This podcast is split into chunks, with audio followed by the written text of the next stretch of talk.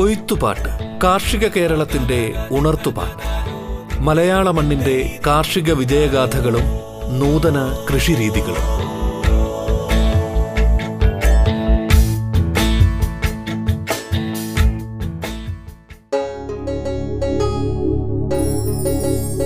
നമസ്കാരം പ്രിയ ശ്രോതാക്കളെ. താറാവ് വളർത്തൽ എന്ന വിഷയത്തിൽ veterinary surgeon doctor Ramya K Vasu സംസാരിക്കുന്നു.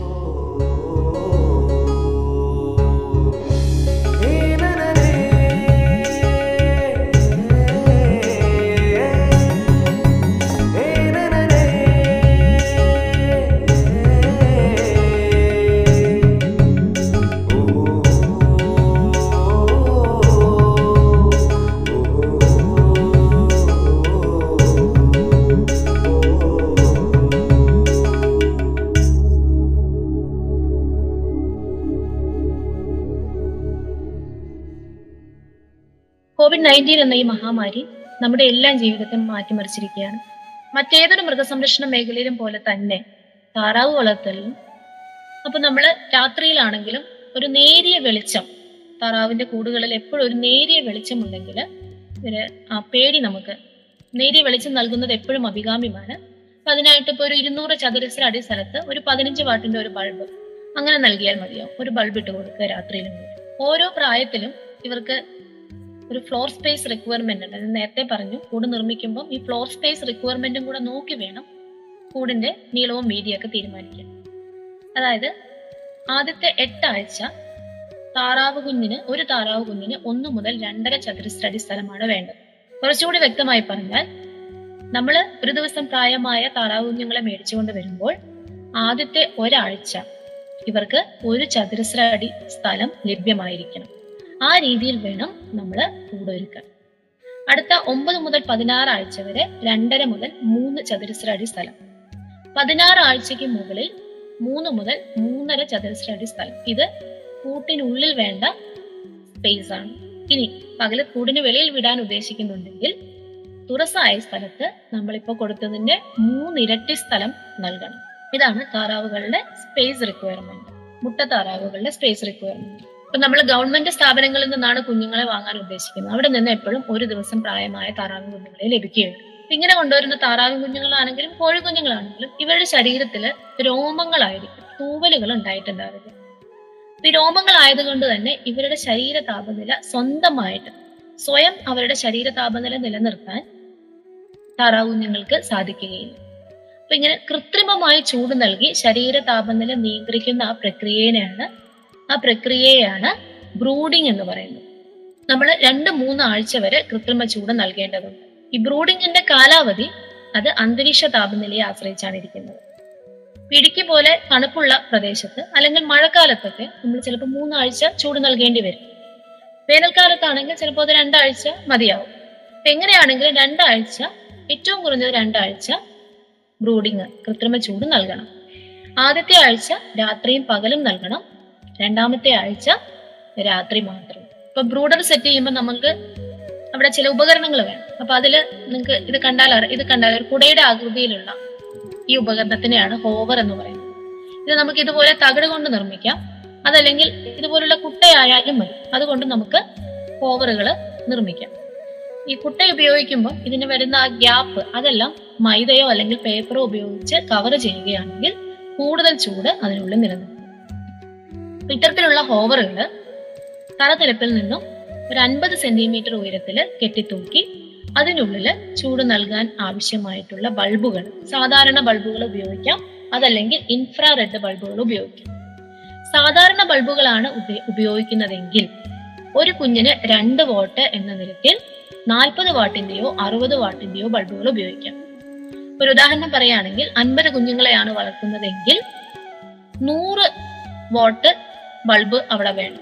അപ്പൊ നമ്മൾ ഒരിക്കലും 100 വാട്ടിന്റെ ഒരു ബൾബ് ഇടാതെ 40-ന്റെയോ 60-ന്റെയോ 2-3 ബൾബുകൾ നമുക്ക് ഈ 100 വാട്ട് കിട്ടുന്ന രീതിയിൽ 40-ന്റെ ആണെങ്കിൽ ഒരു 3 ബൾബ്, 60-ന്റെ ആണെങ്കിൽ ഒരു 2 ബൾബ് ക്രമീകരിച്ചാൽ മതിയാവും. നമ്മൾ ഒരിക്കലും വലിയ വാട്ടിന്റെ 100 വാട്ടിന്റെ ഒറ്റ ബൾബ് ഇടരുത്. ചൂട് കൂടുതൽ നിലനിർത്താൻ സഹായം 40 വാട്ടിന്റെയോ 60 വാട്ടിന്റെയോ കുറെ അധികം ബൾബുകളാണ്.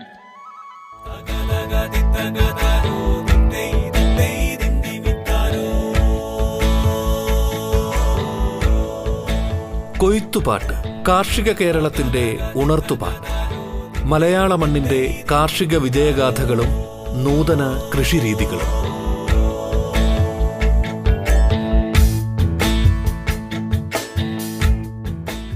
ഇനി നമ്മൾ കുഞ്ഞുങ്ങളെ ഇടുമ്പോൾ ലിറ്റർ മെറ്റീരിയൽ തറയിൽ വിരിച്ചിട്ടുണ്ടാവും. ഈ ലിറ്റർ മെറ്റീരിയൽ നമ്മൾ കുഞ്ഞുങ്ങളെ ഇടാൻ ഉദ്ദേശിക്കുന്ന സ്ഥലത്തിന്റെ ഒരു 3/4 ഭാഗത്തിടുക, ബാക്കി വരുന്ന ഒരു 1/4 ഭാഗം ഒഴിച്ചിടുക. അവിടെ വേണം നമ്മൾ തീറ്റ പാത്രങ്ങളും വെള്ളപാത്രങ്ങളും ക്രമീകരിക്കാൻ. ഇൻഫ്രാ റെഡ് ഇത് കാണിച്ചത്, ഇതിൽ നമ്മൾക്ക് ഒരു വലയം തീർത്തിരിക്കുന്ന കാണാം. ഒരു അലുമിനിയം ഷീറ്റ് കൊണ്ട് വലയം തീർത്തിരിക്കുന്നു. ഈ വലയം എന്ന് വെച്ചാൽ ഈ ബ്രൂഡിംഗ് ഏരിയയിൽ നിന്നും കുഞ്ഞുങ്ങൾ പുറത്തു പോകാതിരിക്കാൻ വേണ്ടിയാണ് ഈ വലയം തീർക്കുന്നത്. ഇതിന്റെ നമ്മളുടെ കുഞ്ഞുങ്ങൾ എത്ര എണ്ണം ഉണ്ടോ അതിനനുസരിച്ചുള്ള സ്പേസ് റിക്വയർമെന്റ് കാൽക്കുലേറ്റ് ചെയ്തിട്ടാണ് ഈ വലയം നിർമ്മിക്കുന്നത്. കുഞ്ഞുങ്ങൾ വലുതാവുന്നതിനനുസരിച്ച് ഈ വലയത്തിന്റെ വലുപ്പവും കൂട്ടിക്കൊണ്ടുവരിക. അങ്ങനെയാണ് നമ്മൾ ബ്രൂഡിങ് ചെയ്യുന്നത്. ബ്രൂഡിങ് ഏരിയയിൽ ഇതുപോലെ തീറ്റപാത്രങ്ങളും ഇതുപോലെ വെള്ളപാത്രങ്ങൾ ക്രമീകരിക്കാം. വെള്ളപാത്രങ്ങളായിട്ട് തന്നെ നമുക്ക് മേടിക്കാൻ കിട്ടും, അല്ലെങ്കിൽ നിപ്പിൾ ഡ്രിങ്കിങ്ങും താറാവ് കുഞ്ഞുങ്ങൾക്ക് പരീക്ഷിക്കാവുന്നതാണ്. ഇനി ഏറ്റവും ചെലവ് കുറഞ്ഞ രീതിയിൽ ഒരു അലുമിനിയം കലവും ഒരു സ്റ്റീൽ പാത്രവും കൊണ്ട് നമുക്ക് തന്നെ ഒരു വെള്ളപാത്രം ഉണ്ടാക്കാം. ഈ അലുമിനിയം കലത്തിന്റെ ഓപ്പോസിറ്റ് സൈഡിലായിട്ട് 2 ഹോൾ ഇടുക. അതിനുശേഷം ഈ അലുമിനിയം കലത്തിൽ വെള്ളം നിറച്ച് സ്റ്റീൽ പാത്രം വെച്ച് മൂടി നേരെ കമഴ്ത്തി വയ്ക്കുക. അപ്പോൾ ആ ഹോളിൽ കൂടെ ഈ ഇതിന്റെ രണ്ടിന്റെ ഇടയിലുള്ള അലുമിനിയം കലത്തിന്റെയും സ്റ്റീൽ പാത്രത്തിന്റെ വക്കിന്റെയും ഇടയ്ക്കുള്ള സ്ഥലത്ത് വെള്ളം നിറയും. കുഞ്ഞുങ്ങൾ വന്ന് അതിൽ കുടിക്കുകയും ചെയ്യും. ഉള്ളില് കയറി ഇറങ്ങി വെള്ളം അഴുക്കാക്കുകയുമില്ല. അപ്പം ഇതേപോലെ വളരെ സിമ്പിൾ ആയിട്ടുള്ള രീതിയിൽ നമുക്ക് തന്നെ വെള്ളപാത്രങ്ങൾ നിർമ്മിക്കാവുന്നതാണ്. ഇതുപോലെയുള്ള തീറ്റപാത്രങ്ങളും മാർക്കറ്റിൽ അവൈലബിൾ ആണ്. 1 മീറ്റർ നമ്മൾ എങ്ങനെയാണ് എത്ര എണ്ണം വേണമെന്ന് തീരുമാനിക്കുന്നുള്ളൂ. ഈ ഇതുപോലെ 1 മീറ്റർ വ്യാസമുള്ള ഒരു കുട്ടയുടെ അടിയിൽ, ഒരു ബ്രൂഡറിന്റെ അടിയിൽ 150 മുതൽ 200 കുഞ്ഞുങ്ങളെ വരെ നമുക്ക് ബ്രൂഡ് ചെയ്യാൻ സാധിക്കും. അപ്പം നമ്മൾ എത്ര എണ്ണത്തിനെയാണോ വളർത്തുന്നത് അതിനനുസരിച്ച് ബ്രൂഡറുകൾ ക്രമീകരിക്കുക. 1 മീറ്റർ വ്യാസമുള്ള ഒരു ഹോവറിന്റെ അടിയിൽ 150 മുതൽ 200 വരെ കുഞ്ഞുങ്ങളെ ബ്രൂഡ് ചെയ്യാനായിട്ട് സാധിക്കും. ഇനി ഇപ്പം നമ്മൾ ഷെഡെല്ലാം നിർമ്മിച്ചു കഴിഞ്ഞു, ബ്രൂഡറെല്ലാം സെറ്റ് ചെയ്തു. ഇനി കുഞ്ഞുങ്ങളെ കൊണ്ടുവരാനായിട്ട് പോവുകയാണ്. കുഞ്ഞുങ്ങളെ കൊണ്ടുവരാൻ പോകുന്നതിന് മുന്നേ നമ്മൾ ഈ ബ്രൂഡർ ഓണാക്കിയിടണം. അതായത് കുഞ്ഞുങ്ങളെ ഇടുന്നതിന് 12 മണിക്കൂർ മുമ്പ് ബ്രൂഡർ ഓണാക്കിയിടണം. കാരണം നമ്മൾ കുഞ്ഞുങ്ങളെ കൊണ്ടുവന്നിടുന്ന ആ സമയത്ത് അവിടുത്തെ താപനില ശരിയായ രീതിയിലായിരിക്കണം. അതല്ലെങ്കിൽ നമ്മൾ കുഞ്ഞുങ്ങളെ കൊണ്ടുവന്നിട്ട് കഴിഞ്ഞ് പിന്നെ ഓണാക്കിയിട്ട് കഴിഞ്ഞാൽ ആവശ്യത്തിനുള്ള ചൂട് ലഭിക്കില്ല. അപ്പൊ കുഞ്ഞുങ്ങളെ കൊണ്ടുവരുന്നതിനായിട്ട് നമ്മൾ ബുക്ക് ചെയ്തു. 1 ദിവസം പ്രായമായ കുഞ്ഞുങ്ങളെയാണ് നമ്മൾ എടുക്കുന്നത്. അപ്പോൾ കൊണ്ടുവരാനായിട്ട് പോകുമ്പോൾ കുഞ്ഞുങ്ങളെ കൊണ്ടുവരുന്നതിനുള്ള കുറച്ച് വസ്തുക്കൾ നമ്മൾ കയ്യിൽ കരുതണം.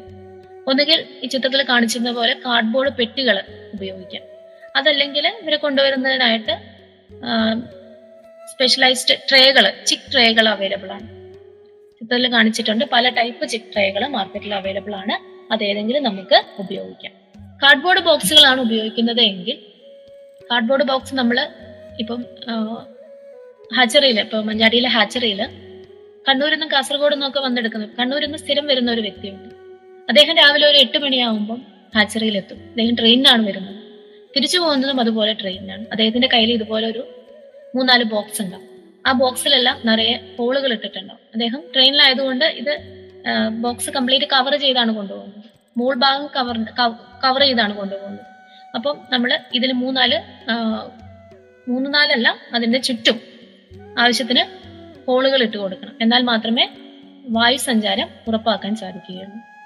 അപ്പൊ ഇക്കാര്യം പ്രത്യേകം ശ്രദ്ധിക്കണം. പിന്നെ കാറുകളിൽ വന്ന് കൊണ്ടുപോകുന്നവരുണ്ട്. നമ്മുടെ വണ്ടികൾ, അങ്ങനെയുള്ള വണ്ടികളൊക്കെ ഉപയോഗിക്കുമ്പോൾ നമ്മൾ വരുന്നത് AC ഒക്കെ ഇട്ടായിരിക്കും. പക്ഷെ തിരിച്ചു പോകുമ്പോൾ ഒരിക്കലും AC ഓണാക്കരുത്. വിൻഡോസൊക്കെ താഴ്ത്തിയിട്ട് വായു സഞ്ചാരം ഉറപ്പ് വരുത്തി വേണം താറാവുകൾ കുഞ്ഞുങ്ങളെ ട്രാൻസ്പോർട്ട് ചെയ്യാൻ. അല്ലെങ്കിൽ അവിടെ എത്തുമ്പോൾ ഒന്നും ജീവനോടെ ഉണ്ടാവില്ല. അപ്പം കുഞ്ഞുങ്ങളെ ട്രാൻസ്പോർട്ട് ചെയ്യുമ്പോൾ ഈ കാര്യങ്ങളൊക്കെ ശ്രദ്ധിക്കേണ്ടതാണ്. ഇതുപോലെ പിക്കപ്പ് വാനുകൾ, ട്രെയിനുകളിലൊക്കെ കുഞ്ഞുങ്ങളെ ട്രാൻസ്പോർട്ട് ചെയ്യാവുന്നതാണ്.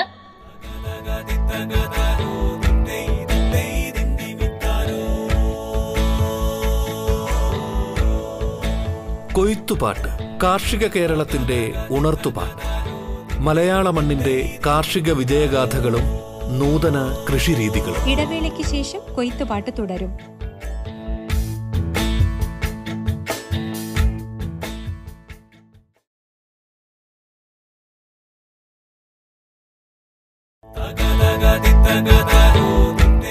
താറാവ് വളർത്തൽ എന്ന വിഷയത്തിൽ veterinary surgeon doctor Ramya K Vasu സംസാരിക്കുന്നു. കൊയ്ത്തുപാട്ട് കാർഷിക കേരളത്തിന്റെ ഉണർത്തുപാട്ട്, മലയാള മണ്ണിന്റെ കാർഷിക വിജയഗാഥകളും നൂതന കൃഷിരീതികളും.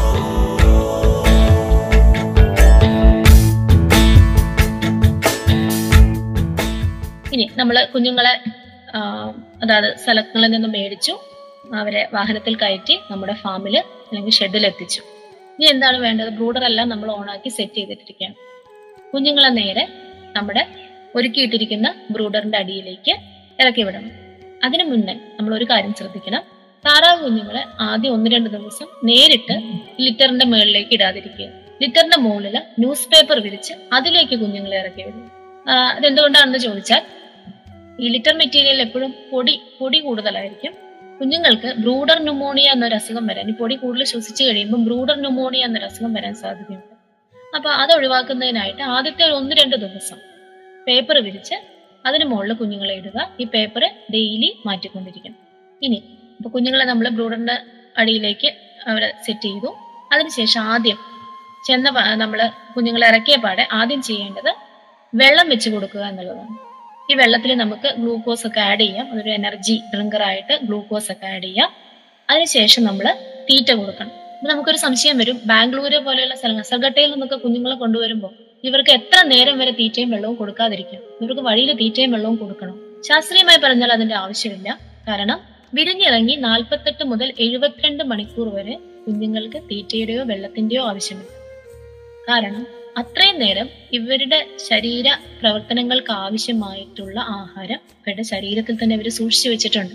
അപ്പോൾ നമ്മൾ ഒന്നുകൂടെ 36 മുതൽ 48 മണിക്കൂർ വരെ തീറ്റയും വെള്ളവും ഇല്ലെങ്കിലും കുഞ്ഞുങ്ങൾക്ക് യാതൊന്നും സംഭവിക്കില്ല.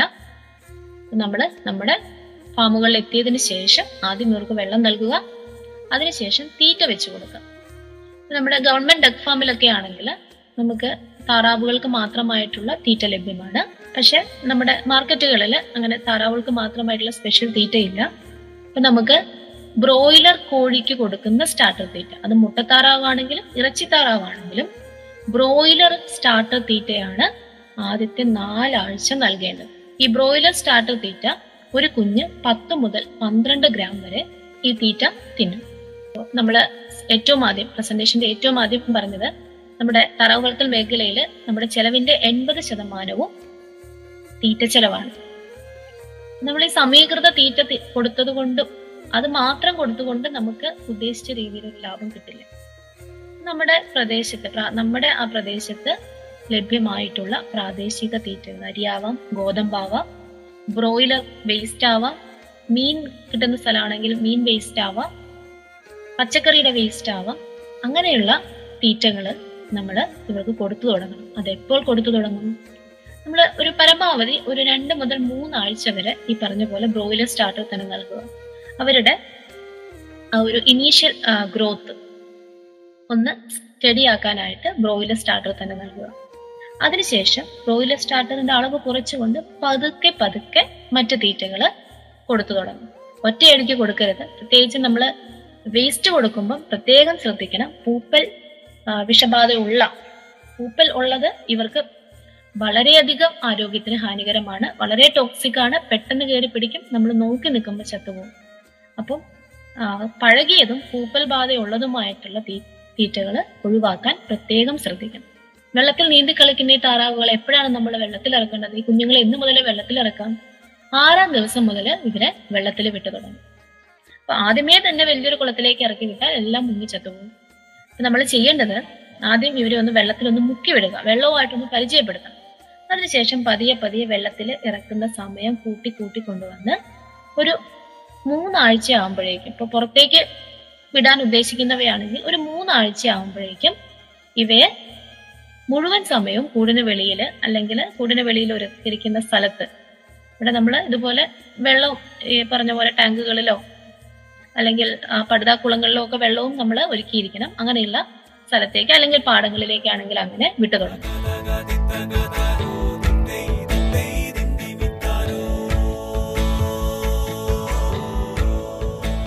കൊയ്ത്തുപാട്ട് കാർഷിക കേരളത്തിന്റെ ഉണർത്തുപാട്ട്, മലയാള മണ്ണിന്റെ കാർഷിക വിജയഗാഥകളും നൂതന കൃഷിരീതികളും.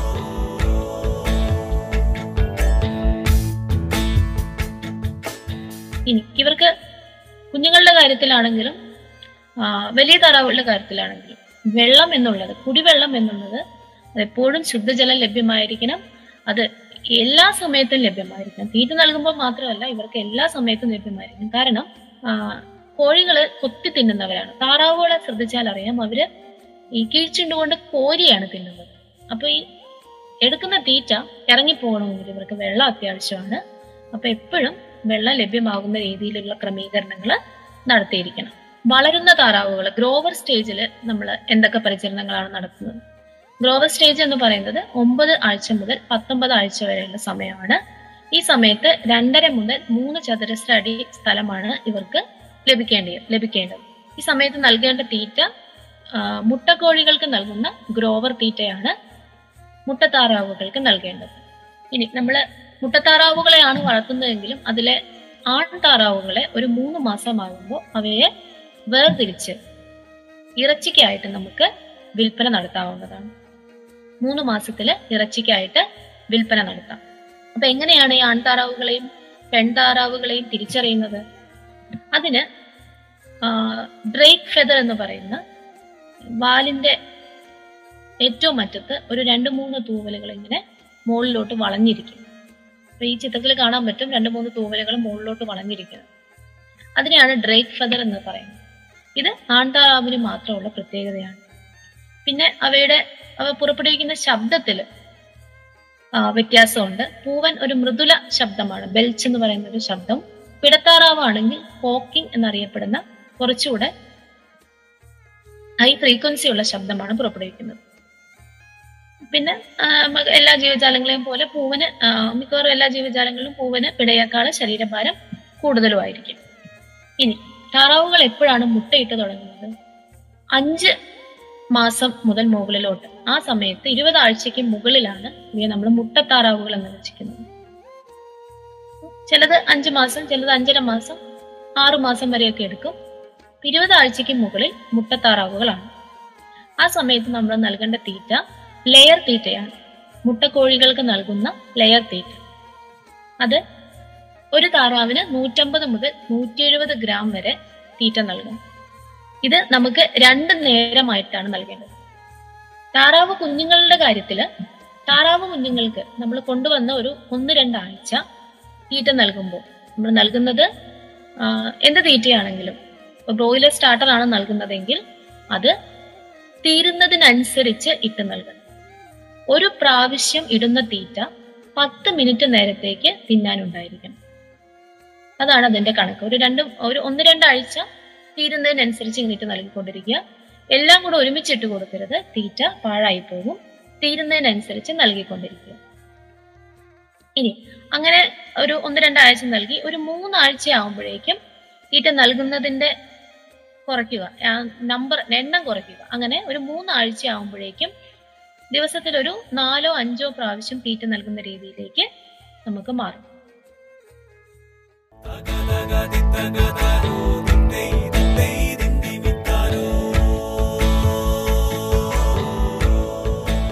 കൊയ്ത്തുപാട്ട് കാർഷിക കേരളത്തിന്റെ ഉണർത്തുപാട്ട്.